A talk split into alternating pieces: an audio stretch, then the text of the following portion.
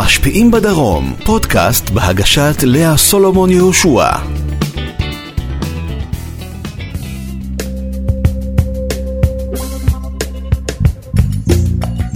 שלום לכם, ברוכות הבאות, ברוכים הבאים המשפיעים בדרום, והפעם עם אה, משפיענית, לא פחות ולא יותר. אז כמו uh, תמיד, ככה אנחנו מתחילים כל תוכנית שלנו, חמש עובדות על מי שיושבת כאן לצידי באולפן. אז היא נולדה ברמת גן לפני 53 שנים והגיעה לדרום כסטודנטית, וכשהיא התחתנה, היא עברה עם בעלה לניו יורק, שם למדה ניהול בתי מלון. כשהיא חזרה לארץ היא עסקה בתחום המלונאות באזור ירושלים ועבדה גם תוך כדי השנים בשירות לקוחות ובשיווק. לתפקיד שבו היא עוסקת היום, היא הגיעה בכלל כשהיא חיפשה עבודה, ובעיתון 7 היא מצאה איזושהי מודעה דרושים.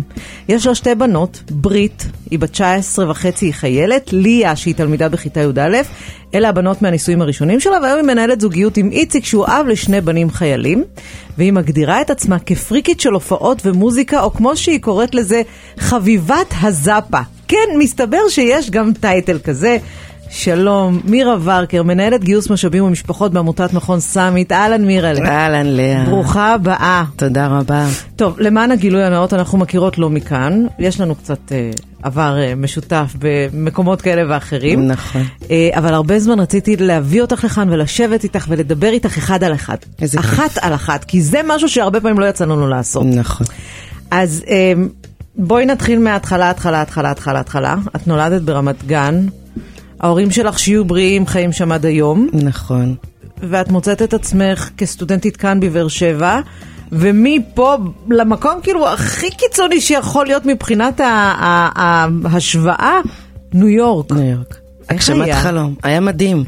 גרנו שם שבע שנים, הגרוש שלי אמנון ואני. אה, למדתי שם ניהול בתי מלון. אה, עבדתי במשלחת הרכש של משרד הביטחון, אחר כך גם אה, מלצרתי שנתיים ב- בבלו נוט, במועדון ג'אז. אה, אז היה לי ככה חוויות מכל הכיוונים, לחוות את העיר הזאת, אה, באמת, אה, גם ללמוד בה, גם לעבוד בה, גם לבלות בה. כשאנחנו שומעים ניו יורק, רובנו רואים בראש מנהטן. נכון. שם היית או ש... כי- כי ניו יורק זה, זה סטייט, זו מדינה ענקית. אני הייתי בניו יורק הרבה לפני התאומים, שעוד אפשר היה לחיות בניו יורק אנחנו מדברים על מגדלי. התאומים. מגדלי כן. התאומים, בדיוק. לפני ספטמבר 11. נכון. אז הגענו לשם ב-93, שעוד הכל היה הגיוני ונורמלי מבחינת יוקר המחיה. אז בתור סטודנטים, כן, גרנו אה, ארבע שנים בעיר, במנהטן עצמה, ואחר כך עוד שלוש שנים בקווינס. ואחר כך החלטנו לחזור לארץ, אה, למזרח תיכון חדש. אז חזרנו לכאן ב-99, והגענו לירושלים, כי שם בעצם עבדתי במלון הייאט. כמנהלת אה, שירות לקוחות ו... רגע, לא, את- את אומרת כאילו, כן, חזרתי, הייתי בניו יורק, והייתי מנהטן, קווינס, וחזרתי לירושלים.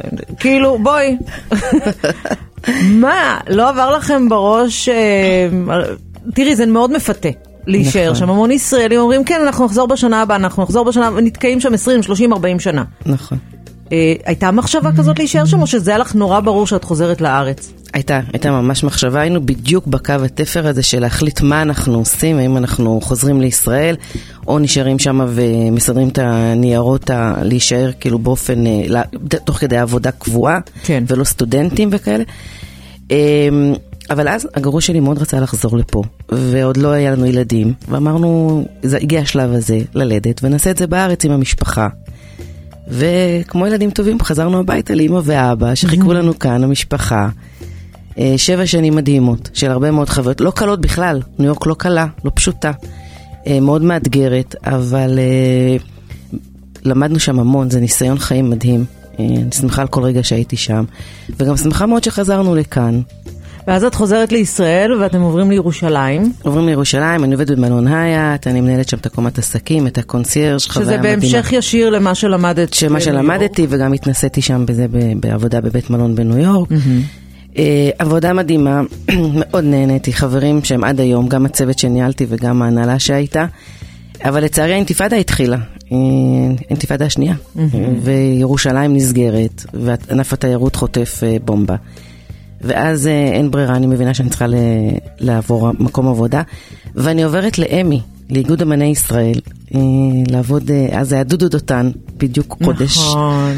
ולצערי הוא נפטר, ואז מי שניהל אותי היה אה, חנן יובל המקסים, שאישיות מדהימה, עד היום חבר טוב. ושם בעצם אני, שם בעצם אני נחשפת לעולם העמותות, כי בעצם אמי זה עמותה. נכון. ובעיקר דואגת ל- לוותיקים, לזמרים, לאומנים הוותיקים שבינינו, שקצת שכחו אותם, וחלקם במצב אה, סוציו-אקונומי לא להיט, ולא בדיוק מופיעים, ובעצם התפקיד שלי היה באמת לדאוג לזה, אה, לראות איך אנחנו דואגים לרווחתם, וגם לצעירים. אה, אז זה, זה לא פער קצת, אה, זאת אומרת, את, את מגיעה לעבוד שם מתחום שהוא עסקי לחלוטין, תיירות. תיירות, אבל את יודעת, נכון. את עובדת בבית מלון שהמטרה שלו היא הכנסה של כסף, להרוויח כסף. נכון. ופה פתאום את מגיעה למקום אחר, את בנעליים אחרות לגמרי, את דואגת למצוא נכון. מאיפה לדאוג לכסף לכאלה שאולי פחות יש להם כרגע. נכון, זה, נכון. זה נעליים אחרות לגמרי. זה משהו אחר לגמרי, אבל זה עבודה עם אנשים. כי גם במלון, בתפקיד שלי, זה היה לדאוג לאנשים שבאו לנפוש, שיהיה להם הכי כיף שיש. אוקיי. אה, אז לדעת לדבר איתם ולהכיר להם את העיר ירושלים ולהציג להם את כל האפשרויות שיש בארץ. אה, ובאמת שם אני פוגשת אותם בצד הטוב, הכיפי, של באים לחופש ולנפוש. ובצד השני, באמי, את פוגשת את הצד השני של, ה, של החיים. אבל זה עדיין עבודה עם אנשים, וזה מה שתמיד חיפשתי. אני חייבת לעבוד בקשרי אנוש. אה, אני חייבת לדבר, אני חייבת לראות, לראות את מה שאני עושה. אה, ובאמי, תודה לאל, כאילו גם הרבה בזכות חנן, ש... שנתן לי אה, ללמוד את העולם הזה. הצלחתי ככה באמת להבין מה זה עמותות, מה זה עבודה עם אנשים, ומה זה לעזור למי שבאמת צריך אותך. יש משהו שמאוד אהבתי כשקראתי בתחקיר, שאת אמרת, כשעובדים בעמותה יש ערך מוסף למשכורת. נכון, נכון. תסבירי. תראי, אני יודעת שאני יודעת לשווק, אני יודעת שאני יכולה למכור ו- ו- ולעשות דברים אה, שיווקיים, כן? אבל יש משהו אחר כשאת בעצם עושה משהו שקשור בבני אדם, ויש לזה ערך מוסף. היום בעבודה שלי, שאני חווה את זה במיוחד, בזכות זה שאני משווקת את האומנה, אני מגייסת משפחות אה, ל- לילדים, אז אין יותר ממלא מזה שבעבודה שלי הערך המוסף מעבר למשכורת ולתנאים ולמקום המדהים שבו אני זוכה לעבוד, זה הידיעה שילד הגיע למשפחה בזכות אה, פעולות גיוס שאני עשיתי. זהו, תכף אנחנו ניכנס לזה, כי זה עולם... וזה הערך המוסף. אימא'לה, זה עולם ומלואו. נכון. אמ, אבל שנייה, בוא- בואי נחזור שנייה. אחורה. אינתיפאדה. אינתיפאדה. את עוזבת את ירושלים. עוזבת את ירושלים. אמי. אמי, שלוש איפה שנים. הבנות אה, נכנסות הבנות זהו, בדרך? בדיוק אז אני נכנסת להיריון, באמי עם ברית שלי, ואז... עצרי.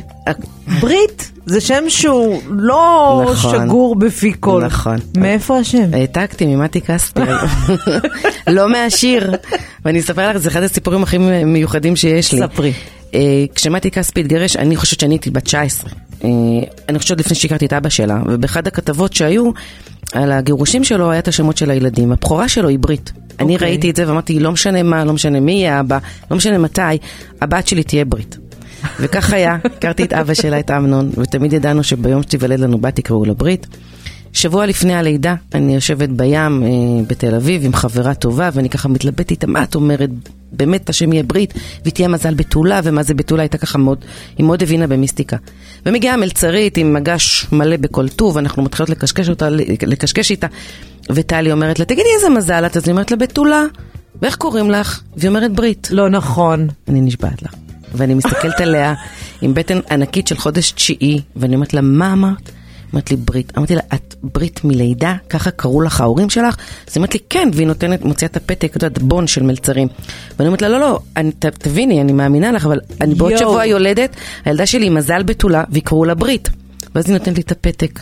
ומי את חושבת עומדת מולי?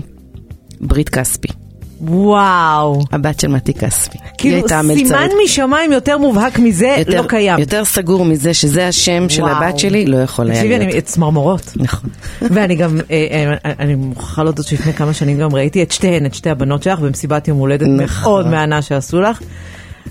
הן מאלפות. תודה רבה. אימא'לה, מה זה? והטלטלים, וואו, יש להם וואו. גנים טובים משתי המשפחות. טפו חמסה, שום בצל. בן פורת יוסף. בן פורת יוסף. ויש את ליה גם, לא נקפח את ליה. אחר כך, אני יודעת, בבית מקשיבים לתוכנית, הלך ואז עליי. נעלת- מתחילה נעלת חשבונות, אמא נכון. למה לא אמרת אותי, אמא למה עליה כן ועליי לא, מכירה. אז ליה, תכף נגיע גם אלייך, לא לדאוג. אחלה. ואז אה, מגיעה ברית לעולם. ואז ברית מגיעה לעולם, ואז אנחנו גרים במודיעין, וככה מתחילים להתלבט מה לעשות, כי אמנון פה התחיל לפרוח מאוד עם עסקי הקפוארה בבאר שבע, ובאמי כאילו כבר קצת פחות אה, היה לי קל מבחינת הילדה וכאלה, הדברים השתנו. ואז אמרנו, יאללה, עושים ניסיון, חוזרים לדרום, אה, נותנים צ'אנס לקפוארה ככה בתור משהו רציני, ו- ובאים לפה. ובוחרים את מיתר, כי רק בגלל שפשוט יש לנו חברים נורא טובים, גיל ושלי במיתר, ובאנו לבקר אותם ונורא אהבתי את, ה- את הבית ואת המיקום. והם גם מצאו לנו בית להשכרה. זה נשמע שאת נורא פתוחה להרפתקאות של אה, מעברים ממקום למקום. נכון. זאת אומרת, זה משהו שנורא בא לך. בקלות. אני קשתית. כן, אני אוהבת לעבור, אני אוהבת לשנות, אני לא מפחדת מהשינויים ומהגיוונים. ויש איזשהו קול פנימי שאומר, וואלה, זה, זה הדבר הבא לעשות. את מאוד קשובה לעצמך כן. בהקשר הזה. כן, לגמרי. כי הרבה אנשים בוחרים להתעלם ולהסתכל על כל רעשי הרקע שיש מסביב, ואז זה מונע מהם לעשות את הדברים האלה. לא, אני ידעתי שזה הדבר הנכון לעשות, צריך את השינוי הזה, וצריך ללכת אה, עם מה שהלב אומר, ומה שהשטח קרה לנו. והשטח קורא לכם ואת מחפשת עבודה, ואז את פותחת את עיתון שבע המיתולוגי. נכון, ואז אני גם כבר בת 40, ואני אומרת לעצמי, כי היה לי אה, כל מיני עבודות, אבל אמרתי לעצמי, די, עכשיו זה גיל 40, אני רוצה עבודה משמעותית, אמיתית. יש לי גם חברה נורא טובה, יפעת, חברת נפש שלי, שניהלה את עמותת משאלת לב, והתנדבתי אצלה, ודרכה בכלל הבנתי את הערך המוסף של העבודה הזאת בעמותה. ופתאום אני רואה אה, מודעה ב- בעיתון שבע, זה של פעם, את יודעת, אה, שעוד פרסמו ש- מודעות. כשעוד היו דפים. כשעוד היה דפים. שלא היו גוללים עם האצבע נכון, על המסך. כן. נכון. עדיין יש אגב את המקומונים האלה. זהו, ו- ופתאום אני רואה 50% משרה, מגייסת משפחות, שם... אמרתי, יאללה, אני, אני שולחת קורות חיים. ושלחתי את הקורות חיים שלי, ולשמחתי הרבה, אורית אה, עמיאל, מי שניהלה את אה, מערך שירות האומנה ועזבה אותנו לפני שלושה חודשים בערך, הזמינה אותי לראיון. ואני יושבת איתה, והיא ככה שואלת אותי, מה את חושבת שתוכלי לעשות, וכל מיני שאלות, ואז פתאום אני מבינה, תוך כדי הראיון, שאני בעצמי שלחתי לשם, פניתי, כי היה אז מין אה, גל של פרסומים בוויינט על ילדים שמחפשים משפחה. ואחד הילדים ממש קסם לי, התקשרתי. זאת אומרת, את בעצמך רצית להיות, רצית רציתי להיות משפחת אומנה. אומנה. אבל בדיוק הייתי גרושה טריה, הבנות היו קטנות. אה, ברית הייתה אז בת חמש וחצי, ליה שלוש וחצי, משהו כזה. ולא עברתי את הסינון הראשוני, שאני אחר כך, שאני היום עושה אותו לאחרים. זה מדהים. והם אמרו לי, כאילו, חגית החמודה שדיברה איתי, אמרה לי, תשמעי, את, הכל טרי מדי, הגירושים, ילדות שלך קטנות, את גרה במיתר, רוב הילדים, צריך לקחת אותם לבאר שבע. בואי תתיישבי קודם, כן. תתבססי. תתבססי, קחי קצת זמן, תחזרי אלינו. תחזרי אלינו. אמרתי לה, בסדר, תודה רבה. ואחרי כמה זמן הגעתי לשם לראיון. למה, למה מלכתחילה רצית להיות, אה, להציע את עצמך כמשפחת אומנה? שאלה מדהימה, אני לא יודעת, היה שם משהו בכתבות האלה, אני הייתי פרקית של לקרוא כל שבוע, היה עולה ילד, סיפור של ילד אחר. אוקיי. זה, זה ריתק אותי, וכאילו, ה- ה- הדבר הזה שילד צריך בית ומשפחה, ואין לו את הדבר הבסיסי, ולי יש את זה, יש לי בית, יש לי משפחה, יש לי את היכולות, אני אימא, אני יודעת מה עושים, אני אוהבת ילדים, זה כאילו היה נראה לי הכי טבעי שבעולם שאני, שאני פשוט עושה את זה, כאילו, ממש מהמקום הזה, בכלל בלי לחשוב הרבה. המשפיעים בדרום, פודקאסט בהגשת לאה סולומון יהושע.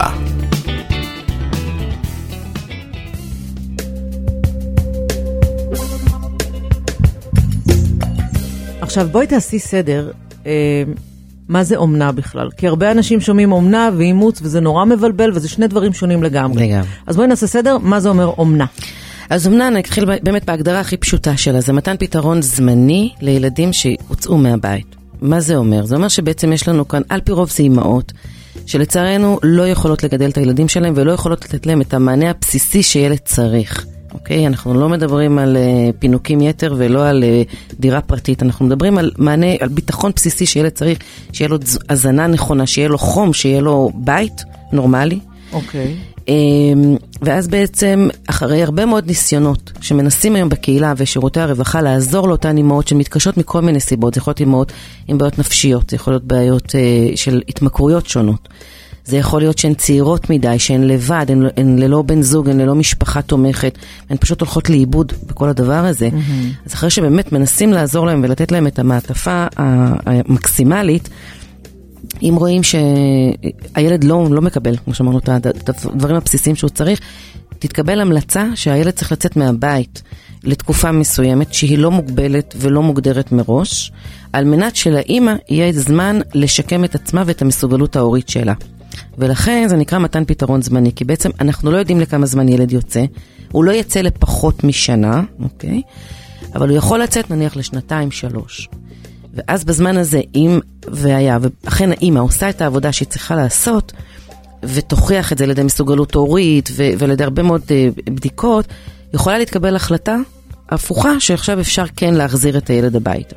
אוקיי? לכן, אוקיי. זה מתן פתרון זמני. עכשיו... ואנחנו מדברים על ילדים שהם עד גיל 18, נכון? הם נשארים באומנה עד גיל 18. הילדים שמחפשים למשפחות אומנה הם ממש תינוקות בני יומם עד ילדים בגיל ה-10.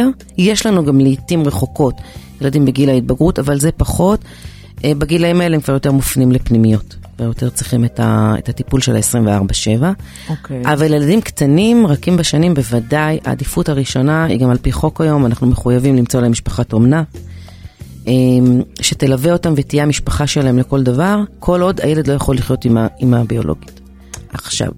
אני, אני פשוט מנסה לחשוב, אני אומרת, אוקיי, אני מאוד מאוד מאוד רוצה נניח להיות משפחת אומנה, אבל באותה נשימה אני גם מאוד מפחדת. כי, בצדק.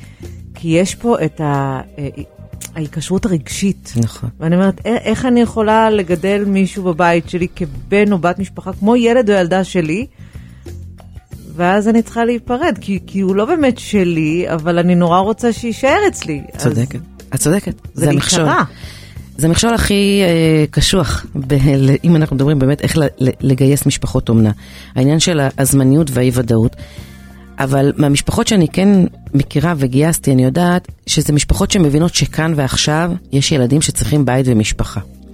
העניין של מה יהיה מחר לא מנהל אותם, הוא יושב, הוא, מפ... הוא, הוא בהחלט עובד שם, אבל הוא יושב באיזשהו מקום והוא מצליח להיות רגוע, הוא לא עד כדי כך מרתיע אותם. כי בתכלס, לאה, גם את ואני לא יודעת מה יהיה מחר בבוקר. עכשיו, אנחנו כן יודעות שיש כאן ילדים שלצערנו לא שפר עליהם גורלם והם לא יכולים לגדול עם ההורים שלהם והם צריכים בית ומשפחה. אז כל עוד אנחנו יכולים... באותה נשימה, אבל כולנו גם יודעים שאנחנו לא נחיה לנצח, אז נכון. אנחנו לא יושבים בקיפאון מסוים, אבל פה זה כאילו, את יודעת, נגיד, אני יודעת שאני לא אחיה לנצח, אבל זה מאחורי הראש שלי. פה זה מול הפרצוף שלי שאני באה ואומרת, אוקיי, הילד הזה נכנס אלייך לבית. ואולי, אולי, אולי, אולי הוא יצא. תמיד שואלים אותי בסטטיסטיקה, אז אני אומרת שאין סטטיסטיקה, כי אם זה קורה אצל אחד, אז הוא המאה אחוז. ילד יכול להישאר באומנה עד גיל 18. באמת באמת אנחנו לא יודעים.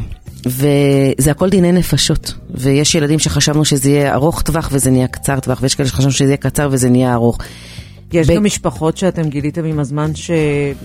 הן לא באמת, חשבתם שהן מתאימות להיות משפחות אומנה וגיליתם שלא? לצערי הרב, כן. כן? זה לא קורה לנו הרבה, בגלל זה תהליך הבדיקה שהמשפחות עוברות איתנו הוא מאוד מאוד מעמיק. והוא באמת להכיר אותם ואת היכולות שלהם ושל הילדים הביולוגיים שלהם. צריך תמיד לשים זרקור מאוד גדול על האחים הקולטים. לאחים קולטים באומנה יש תפקיד מאוד חשוב, ואם הם לא חלק מהמוכנות והמסוגלות, אז משפחה לא תתקבל. יש ש... הכשרה, יש, כן. אה, יודעת מה, לא יודעת אם לקרוא לזה הכשרה, אבל איזשהו ליווי כן. פסיכולוגי כן. שמדריך אותם מה לעשות ואיך לעשות ואיך לקבל ומה כן, איפה הגבולות. זה, זה להמשיך את השאלה שלך לגבי האימוץ, שבאימוץ אין שום דבר. כלומר, משפחה מאמצת ילד, הוא הופך להיות שאלה לכל דבר, ואין ליווי ואין מי שנמצא איתה בקשר במהלך השנים. באומנה... אנחנו, עמותת סאמיט, אנחנו אה, אלה שמגייסים את המשפחות, בודקים אותם, מכשירים אותם ומלווים אותם. לכל משפחה יש את המנחת אומנת אה, אה, זאת עובדת סוציאלית, mm-hmm. שקודם כל פעם בחודש היא מגיעה אליהם הביתה לביקור, ותמיד אנחנו רוצים לפגוש את שני בני הזוג ולשמוע מהם מה קורה, מה הם חווים, איזה קשיים, איזה דברים עלו. ופוגשים את הילד כמובן, וגם מנסים לשמוע את הילדים, את האחים הקולטים. Okay. אז. קודם כל מקבלים תמונה אה, על מה קורה ב, באותו ביקור. מעבר לזה, אנחנו גם בקשר עם כל גורם שמעורב בחיי הילד. אנחנו נדע מי הגננת שלו, ומי המורה הפרטי שלו, ומי המורה שלו, ומי הרופא שלו. אנחנו בקשר עם כולם, כי בעצם אנחנו גם מלווים את המשפחה, ואנחנו גם סוג של מפקחים על המשפחה. לשמוע שהכל תקין, שהכל בסדר. זה, זה חתיכת מערך שלם שמופעל כדי למצוא... לשמור על הילד. כן, מדהים. ממש כן. זה, זה בדיוק מה שאנחנו עושים. שאת יודעת מה, זה, זה קצת זאת אומרת, כש, כשנולדה לי הבת הבכורה, ואחר כך עוד השניים האחרים, פתאום הבנתי שכשנולד לך ילד, יש כמה דברים שאתה לא מקבל איתו. לא פתק החלפה, נכון. ואתה לא מקבל מדריך. זאת נכון. אומרת, אתה קונה כל מוצר חשמל דבילי שיש, אתה מקבל מדריך איך מפעילים. בארבע שפות. נולד לך ילד, אתה לא מדריך שום הוראות הפעלה, אין, אין נכון. כפתור און אוף, אם זה בוכה באמצע הלילה אתה יכול להשתיק אותו, אין. איפה להוציא סוללות. וגם הורות זה הדבר היחיד בעולם, אני חושבת, שאתה עושה אותו כל החיים, אבל אין לך שום תעודת הסמכה לעשות אותו. נכון. זאת אומרת, היום בשביל לעשות כל דבר הכי קטן, את צריכה ללכת לאוניברסיטה או למכללה או לקורסים, להשתלם, ללמוד איך לעשות. הורות, לא, תתמודד. צודקת, ובאומנה צריך תעודה, וכל שלוש שנים התעודה הזאת מתחדשת. כי זה הבקרה שלנו, ממש, יש להם תעודת משפחת אומנה. וזה מגיע מהפיקוח, כי כמובן אנחנו עובדים, אנחנו בהפרטה, ואנחנו עובדים תחת ה- אה, הפיקוח והליווי של משרד הרווחה. והמשפחות אומנה, אה, גם מפוקחות וגם מלוות וגם עטופות. כי באמת, הילד הוא המרכז. וחשוב לראות שחס וחלילה הילד לא ייפגע במשפחה, או לא ייפגע על ידי גורם חיצוני במשפחה, או מורה, או מה שזה לא יהיה. ולכן אנחנו לגמרי שם כל הזמן. ההורים הביולוגיים, הם בתמונה כשהילד בבית אומנה? כן, זה, זה גם עוד אחד מההבדלים בין האומנה לאימוץ. אני תמיד אומרת שזה שאימא לא יכולה לגדל את הילד שלה כאן ועכשיו, זה לא אומר שהיא לא יכולה להיות בקשר איתו. אוקיי. ובאותה המלצה של אה, שופט, כמובן כל הוצאה היא בצו בית משפט, תהיה גם המלצה ל- למינון הקשר עם האימא הביולוגית, או האבא, כן? ועל פי רוב, כאן אני כן יכולה להגיד כמעט באופן גורף, רוב הילדים שלנו רואים את ההורים שלהם פעם בשבוע במרכז קשר. זה מפגש בליווי עובד סוציאלי, מפוקח, משהו כמו שעה, שעה וחצי.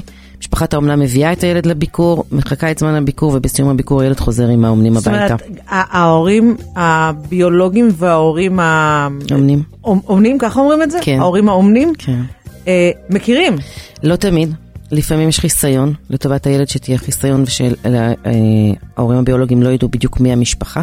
אוקיי. לשמחתי הרבה, היום יותר ויותר, וזה הפרופיל המדהים של משפחות האומנה שלנו, הולך ומבקש להוריד חיסיון וכן להכיר את האימא הביולוגית, את ההורים, ושכן יהיה שיח בסיסי.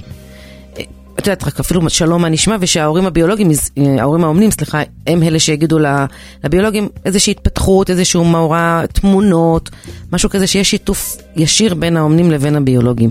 ואנחנו יותר ויותר מעודדים את זה. דברי איתי על מספרים, כמה ילדים נכון להיום, אה, בואי נדבר על האזור שלנו, באזור הדרום, כמה ילדים זקוקים למשפחות אומנה? למעלה מ-20 ילדים, כאשר אנחנו מדברים על ילדים מכל המגזרים. אנחנו מחפשים, אנחנו מכניסים משפחות גם למגזר הבדואי, גם למגזר היהודי, על כל גווניו, חרדי, חילוני, דתי-לאומי, ילדים בעלי מוגבלויות, ילדים עם שיקום, ילדים עם עד פיגור. כמה זה חשוב להצמיד נניח ילד מהמגזר הבדואי למשפחה בדואית, או ילד אה, ממוצא אתיופי למשפחה אתיופית? ככה זה הולך. ילד, זה, תמיד אנחנו נשמור על, על, לילד שילך לבית שהכי קרוב לבית שממנו הוא יצא.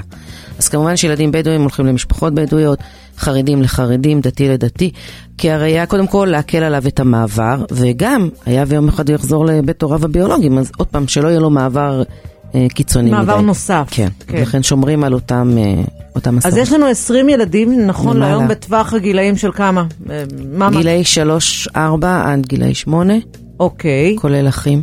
אה, וכמה, אה, אתם לא מפרידים אחים, נכון? אנחנו לא מפרידים אחים. זאת אומרת, אם יש שניים בבית, שניים ילכו ביחד, וקרה לנו כבר שיש לנו אה, גם חמישייה ושישייה, אז יצרנו, וואו. יצרנו משפחות.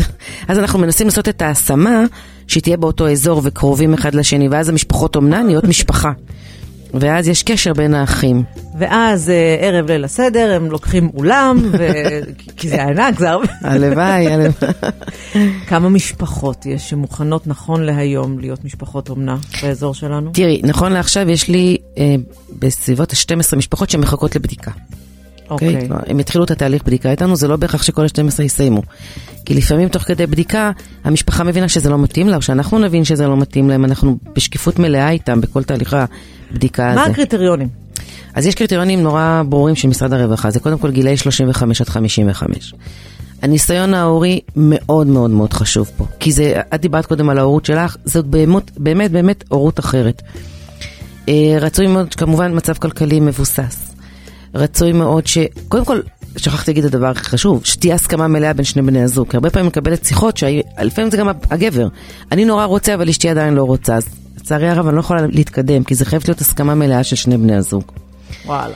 צריך גם שהם לא יהיו הורים לילדים צעירים מדי, כי... תגדירי צעירים. לא גיל... לא, לא תינוקות, והייתי...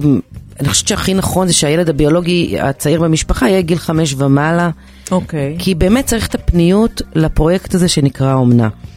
מעבר לזה שבאמת זה עניין רגשי לפתוח את הבית ואת הלב ולהכניס עוד ילד וללמד אותו גם דברים בסיסיים שלא תמיד הילדים יודעים, באמת הרגלי אכילה, תזונה, להיות, להיות במקום בטוח, לא להילחם על המקום שלך, לדעת מה זה לקבל אהבה, מה זה לקבל משפחה, מה זה דמות האב, דמות האם בבית. צריך גם את הפניות ה... ה הפיזית, אם דיברנו על מפגשים, אז פעם בשבוע לקחת אותם למפגש עם ההורה הביולוגי, זה משהו כמו שלוש שעות. אה, הרבה פעמים הילדים, בגלל שהם מגיעים עם חסכים כל מיני, אז צריך חוגים, צריך טיפולים רפואיים, אה, אלטרנטיביים כל מיני. אז צריך באמת פניות של אחד מבני הזוג. אבל זה נשמע לא רק פניות, זה גם נשמע כסף. זאת אומרת, המשפחה, משפחת האומנה מקבלת, מקבלת. איזשהו סכום מהמדינה בהחלט. שעוזרת לה, כן. תומכת?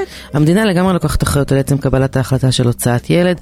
משפחת אומנה אה, לילד רגיל זה 2,300 שקלים בחודש, זה החזר הוצאות, זה כאילו חלקו היחסי של הילד בהוצאות השוטפות של הבית, זה כאילו חלקו, ארנונה, משכנתה, אה, בגדים, נעליים, אוכל. כל ההוצאות החריגות, אם זה חוגים, שיעורים פרטיים, אה, טיפולים פרטיים, זה ייעשה אה, במקומות שאנחנו מפנים אליהם, ואז העמותה משלמת את התשלום הזה. אוקיי. ועכשיו, משהו שמאוד מטריד אותי, כי את מטפרת, מתארת מצב שבו אה, אה, יש ילדים והם צריכים לצאת מבית, שהבית בעצם הוא לא מתפקד מסיבות כאלה ואחרות, ויש את המשפחות, ו- ותהליך ההתאמה לוקח זמן, ואני מגיעה לך לדברים שהם הכי הכי הכי בעורפנו, וזה בירוקרטיה. ואנחנו יודעים שבמקרים כאלה, למרות הסחבת הבירוקרטית, הרבה פעמים במקרים כאלה זמן זה לא הדבר שעומד לטובת הילדים האלה. כי אם צריך להוציא אותם מהבית, אז זה עכשיו, זה אתמול. זה לא בעוד אה, חצי שנה כשבמכון סמית יגידו, אוקיי, הנה המשפחה מוכנה, מחכה לך. לא, אם ילד צריך לצאת כאן ועכשיו במיידי, לא משנה מה, הוא יצא, ואז הוא יגיע לאן? למשפחת אומנת חירום שלנו. יש לנו 13 משפחות כאלה באזור ירושלים והדרום.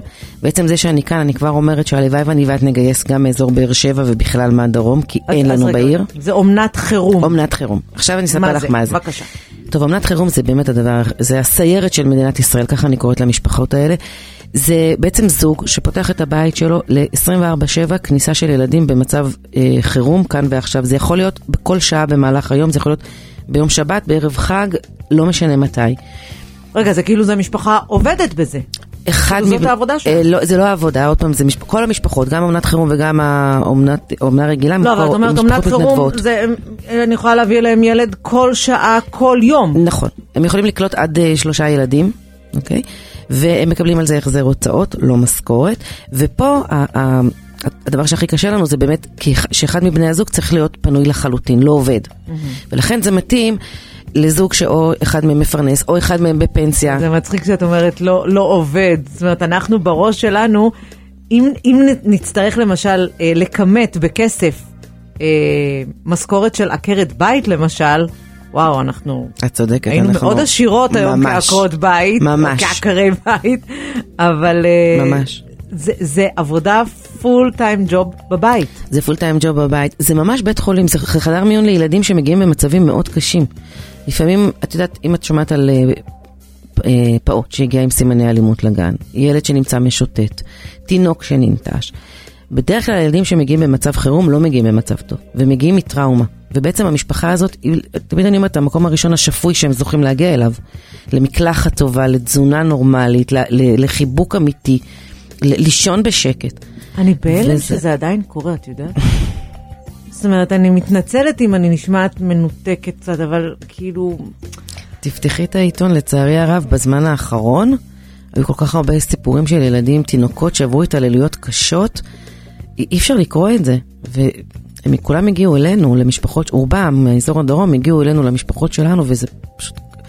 אי אפשר לראות תינוק בן שלושה חודשים שעבר לא, טלטלות. לא, לא, זה, זה, זה מטורף. זה מטורף. מצד שני, אני אומרת, אם, אם ילד כזה מגיע אליי, בן שלושה חודשים, לוקחת אותו אליי ולא משחררת בחיים. לא מעניין אותי, תבוא אליי עם, עם כל צבא הישע ולהקתו. הוא אצלי, הוא שלי, נקודה. אז המשפחות שלנו, ותבואי איתי פעם לבקר אותן, הן מבינות את, ה, את השליחות שלהן, והן הן- הן כל הזמן מורגלות כבר בקליטה ובשליחה של...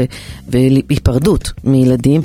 הן גם תמיד מכירות את המשפחות שלהן, הן הולכות, אה, הן מאשרות לנו, יש להן אינטואיציות חבל על הזמן.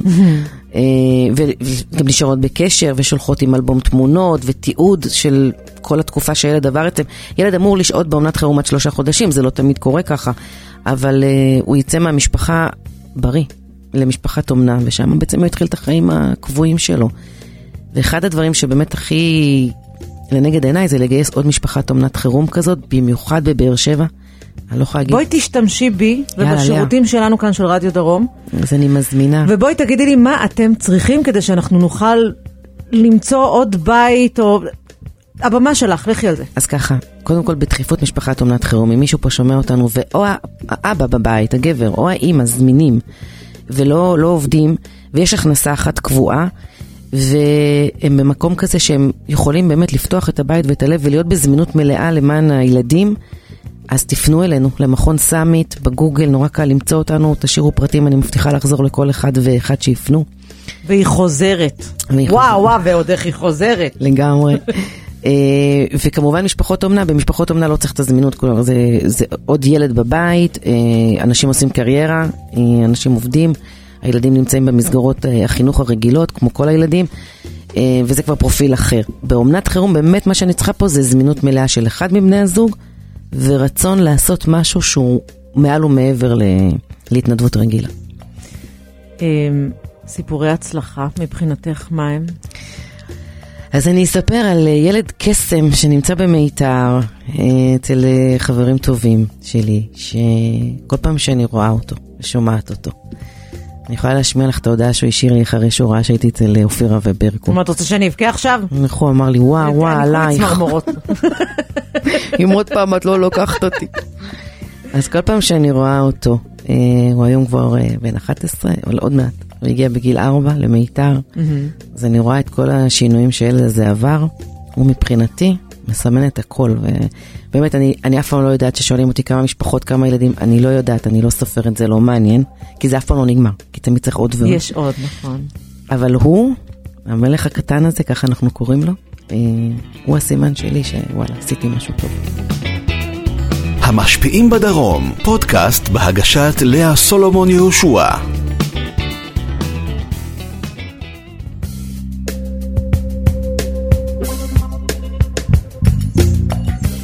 ממורה לחיים, אני רוצה לעשות איתך, אה, אני עכשיו בתפקיד המורה, אנחנו נשחק משחק. קדימה. אני שואלת אותך שאלות, זה משחק שאני עושה עם כל מי שיושב כאן איתי באולפן, הדבר הראשון שעולה לך בראש, את זורקת. יאללה. מוכנה? קדימה. סבבה. מירה ורקר לא יכולה בלי... אוכל, מה? איזה אוכל? תהיי ספציפית, מה את אוהבת? פסטות עם שמנת, המבורגר, עם מלא בצל וצ'יפס. טוב, מיצי הקיבה מתעוררים, אנחנו מזמינות מקום אחרי הזה. יאללה. אם כבר דיברנו על אוכל, אה, את מי היית מארחת לארוחה? חי, מת, מאיפה שאת רוצה, מכל, מה, מה שאת רוצה. פנטזיה שלך, את מי היית מארחת? לארוחה. את הנסיכה דיאנה. באמת? אני כל החיים שלי אוהבת אותה, את לא מבינה, כשהיא נפטרה, אני, אני שלושה ימים לא הפסקתי לבכות. אני הייתי בחתונה, כאילו, מול הטלוויזיה, אני אז אובססיבית. מכירה את אלה שמתלבשות יפה ויושבות לראות טלוויזיה. אז זה מה שאנחנו עשינו, כל המשפחה שלי, זה היה, אתה יודע, טלוויזיה שחור לבן עם ההורים שלי נכון. ברמת גן, וממש התיישבנו מול הטלוויזיה, כי אנחנו. בחתונה של הנסיך והנסיכה, ואני מאז עקבתי אחריה, וכשהיא נפטרה, אני... בטח ויש- נורא כעסת עליו כשהם התגרשו וכאלה על צ'ארלס. אני מאוד, שהוא התחתן עם קמילה. לא, בכלל. והבן לא. שלה ואשתו מייגן, לא, יש לי הרבה, אם תפתחי את זה, הלכה לך כל התוכנית, יש לי רק על זה לדבר שעה, יש לי הרבה מה להגיד על בית המלוכה. איפה את בעוד עשר שנים? באילת, אה, נורא רוצה לגור באילת. באמת? וזה החלום שלנו, של איציק ושלי. לא יודעת אם עשר שנים, אבל סימנו את אילת כ... כיעד הבא שלנו. זהו, נספר, איציק זה בן הזוג שלך. איציק בן זוג שלי, נכון, כבר עורך שבע דין שנים, במקצועו. עורך דין, אבא של אה, יונתן וגלעד המהממים. אה, כן, גרים ביחד במיתר, ובתוכניות שלנו, אילת אה, מחכה לנו. גרתי שם תקופה, אני רוצה להגיד לך, יבוא יום ואני אחזור לגור שם. נכון? אני מתה על אילת. הים, הים, הים קורה לנו. בדיוק, בדיוק. אה, מודל לחיקוי שלך? אבא שלי, אבא שלי. אבא שלך? אז כן. אני יכולה לספר לך שכשבאותה מסיבת יום הולדת שבה היינו ביחד יום ההולדת שלך, אה, אני ראיתי איך את מתנהלת מול אבא שלך, איך את מדברת, בכלל ההורים שלך, אה, אה, יש שם איזשהו קשר מאוד מיוחד. וגם כל ה... לפני השיר ששמענו דיברת, ואמר, אני כל הזמן אומרת לעצמי בלב, יואו, בטח איך ההורים שלה גאים בה. אתם מדברים על זה? כן, אבא פחות היום הוא קצת יותר סיעודי, אבל הוא מבין מה קורה. אבל השיר הזה גם, שבחרתי קודם, יש בו הרבה שמחה. ואם יש מישהו שלימד אותי שלא משנה מה ואיזה כאפה חוטפים, תמיד תהיי בשמחה, זה אבא. ותהיי בהודיה, שהכל טוב, הכל בסדר. תתקדמי הלאה, זה אבא שלי. ואימא שלי, כן, היא גאה בי, כל דבר ש... שנכתב, טלוויזיה, מה שזה לא יהיה, היא תמיד אה, הראשונה לה, להגיד את זה. ואיך זה מתקשר לשיר שאיתו אנחנו נסגור את התוכנית עוד מעט? אז לצערי הרב, לפני עוד מעט 12 שנים איבדנו את אח שלי, הוא התאבד, אה, דני ברק, היה איש מיוחד, אה, קצת, אה, קצת אחרי יום הולדת 48 שלו, בחר להיפרד מהעולם, אה, היה לו דיכאון, ובחר לי, לא להתמודד כנראה, אלא לחתוך מכאן לשם.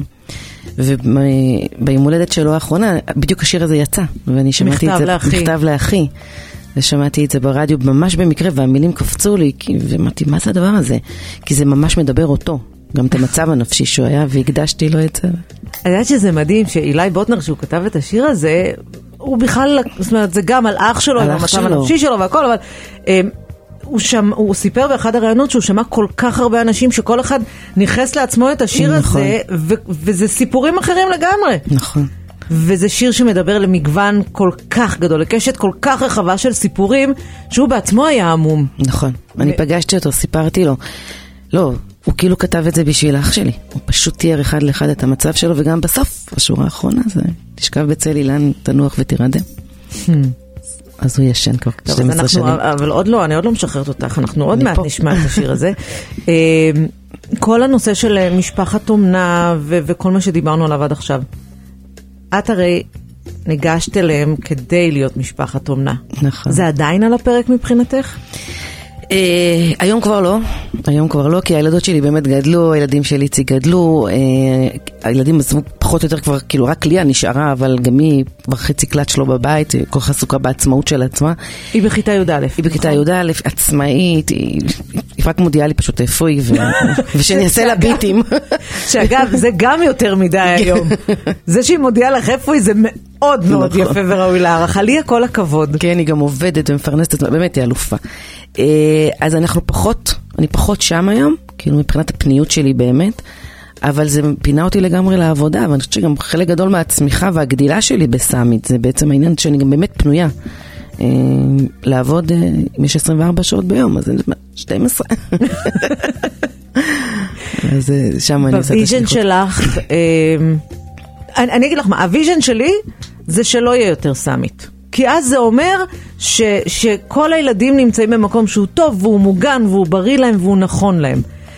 לצערי שתינו יודעות שזה לא נכון. משהו שיכול לקרות. נכון.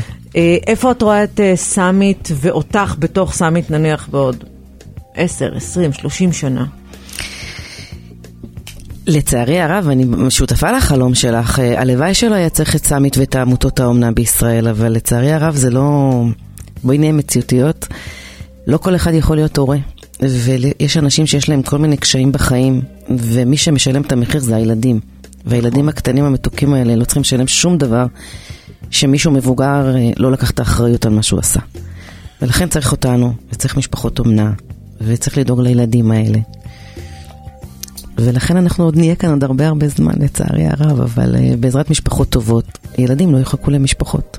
את יודעת, לתוכנית אה, היום שלנו, קוראים לזה המשפיעים בדרום, אבל אני ביקשתי ב, בשלב הזה של התוכנית, ביקשתי מהעורכת והמפיקה שלי, אפרת גואטה, מדהימה. מדהימה. אמרתי, לה, אני רוצה רק בנות, נשים, אני רוצה את המשפיעות. אני חושבת שקלענו בול. וואי, איזה כיף, כי איזה מחמאה עליה. בזכותך אני, אני יודעת שיש לא מעט ילדים שישנים היום במיטה חמה ונעימה, והם לא צריכים לדאוג ולחשוש מה הם יאכלו מחר בבוקר, ומאיפה תבוא להם הכאפה הבאה של החיים, כי אלה ילדים שבהחלט מכופכפים לצערנו. נכון. אה, שיחקת אותה.